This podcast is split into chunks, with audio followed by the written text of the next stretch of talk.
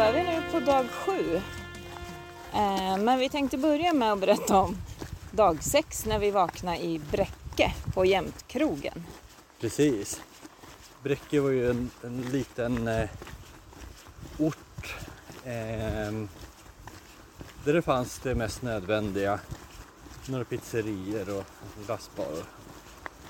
och eh, ett par livsmedelsaffärer och så någon fiskaffär typ. Ja. Eh, Jämtkrogen var väl ganska trevlig ändå. Ja. Eh, det var ju liksom ingen bemannad reception så att vi hämtade vår nyckel och checkade in själva. Eh, och kände oss ganska ensamma men det var ändå bra. Eh, sen var ju frukosten fantastisk. Ja, den var riktigt bra. Det var äggröra och bacon och prinskorv och köttbullar och vita bönor till och med. Ja, jo, men det, de där sakerna är ju så viktiga på morgonen att få eh, liksom ordentligt kaffe och allting sånt där. Jättegott bröd var det också. Ja. Och då var det ju två, två stycken som arbetade, två kvinnor här. Och vi pratade en del med en polska, hon väl, som var eh,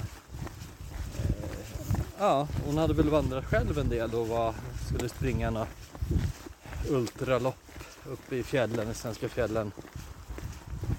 Och sådär. Eh, ja. Och vi fick kaffe att ta med oss i termosen gratis. ja, men det, alltså, det var Det var lyxigt. det är riktigt lyxigt. Ja. Och när vi började gå ut genom Bräcke då var det så industriområde och jättetråkigt. Vi bara, nej vad är det här? Ja, nej men precis. Men sen bara vände det och så kom vi in, eh, eller ut i skogen. Ja, och då var det nästan en sån här militär eh, hinderbana. Mm. Det är Svårt att se om den var militär men det var en hinderbana. För att, eh, och vi tyckte det var så här, eh, kan det vara någonting som hör till någon skola eller någonting? Men det var som pensionärsboende. Ja, det hade varit äldre, eller gymnasie någonting. Ja, Men ja, vi mötte ett par där som berättade det och så varnade de för alla mygg när vi skulle gå in i skogen. ja. Vi tänkte vi har ju inte sett en mygga hittills så nu kommer det. Så det skönt jag kände så att vi har med liksom så myggstift och allt möjligt. Och sådär. Men eh, jag vet inte om vi såg en enda mygga på Nej. den skogsdelen. Sen var det väl lite fint längs vattnet, eh, lite stig. Eh, det, var, det var lite kyligare. Och vi stannade och åt vid typ en rastplats.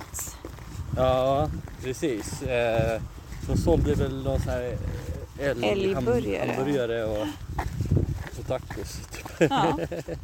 Men massor med rastbänkar och nere vid vattnet. Och, Ja, det Så var vi- ett fisketillhåll kanske. ja, Så. fiske var det. Ja. Så gick vi ner och tvättade våra kåsor där som vi hade ätit och då var det typ 13 grader i luften. Ja. Men vattnet var jättevarmt. ja, det var lustigt.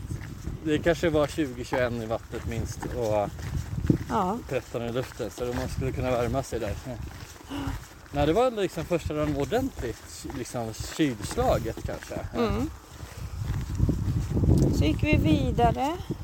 Jag kommer knappt ihåg, men vi gick på någon grusväg och mötte någon farbror som klippte gräset. Ja, just det. Ja. Han pratade lite, berättade lite Ja. stories. Vi är så glad för alla Alla som stannar och Ja, pratar. som man pratar, att man får någon så koppling och lite socialt. Sen, ja just det, sen, vi hade väl funderat en del på med boende. Vi hade ett boende bokat på något som heter Grimnes, i Grimnes, i Grimnesvägen. I en Eh, liten stuga sådär. Ja. Eh, Det var väl inget att vi trodde det var något fel på det utan det var väl mer att det skulle bli så himla långt att gå om vi hade dagen efter. Ja. Så för att eh, förenkla det, eller göra det bättre så vi får ungefär samma sträcka varje dag så hade vi lite diskussion med dem som hade om de kunde skjutsa oss eller om vi kunde liksom... Morgonen därpå, så här fem kilometer så vi skulle slippa gå så jättelångt. Ja, vi tror att det skulle bli 28 kilometer. Det är väl Det är för långt. Ta det Ja. lite längre än många ska. Och då föreslog hon istället att vi, hon kunde skjutsa oss på eftermiddagen när vi kom till campingen och så kunde vi bo där. Mm. Och då kände vi så här, shit vi har ju pratat om camping och Camp Viking framförallt för Ja. vi har hört mycket bra om det.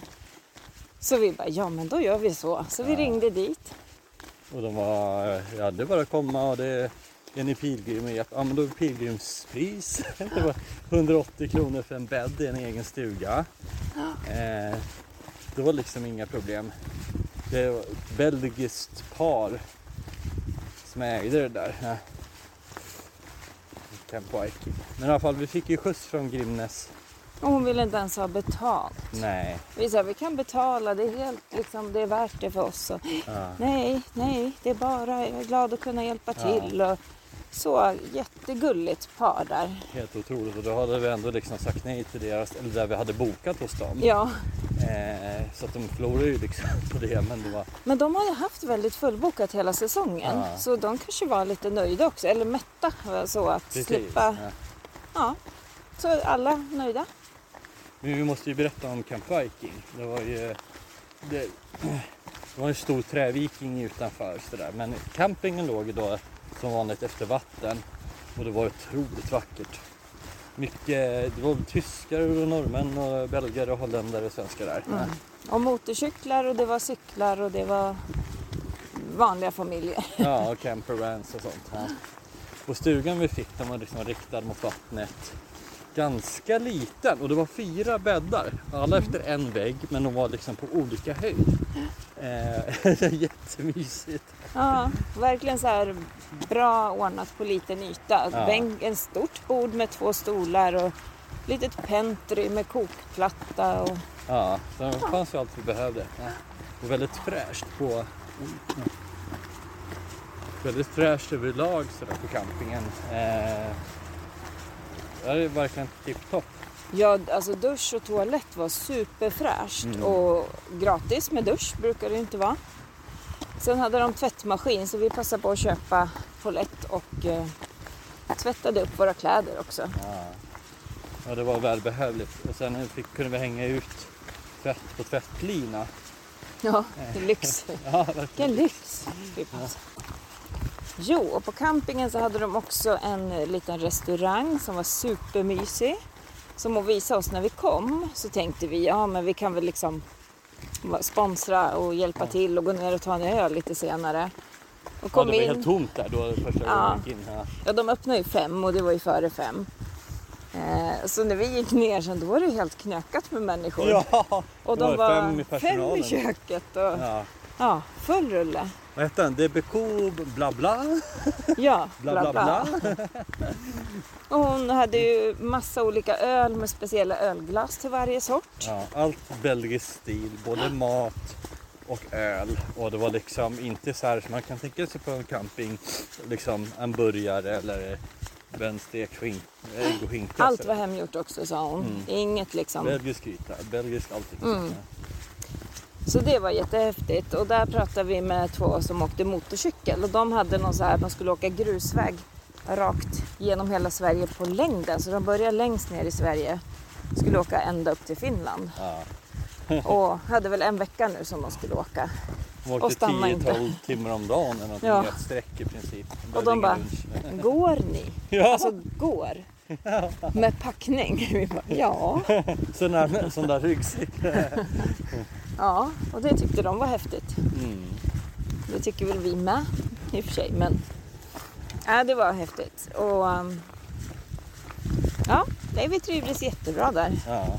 Och på kvällen så kröp vi upp i samma, samma säng och, och tittade på en eh, engelsk eh, morddetektivserie. Ja. Det var ju jättemysigt. Och så somnade vi tidigt, helt slut förstås. ja, Ja, det var den dagen. det var den dagen. Hej då!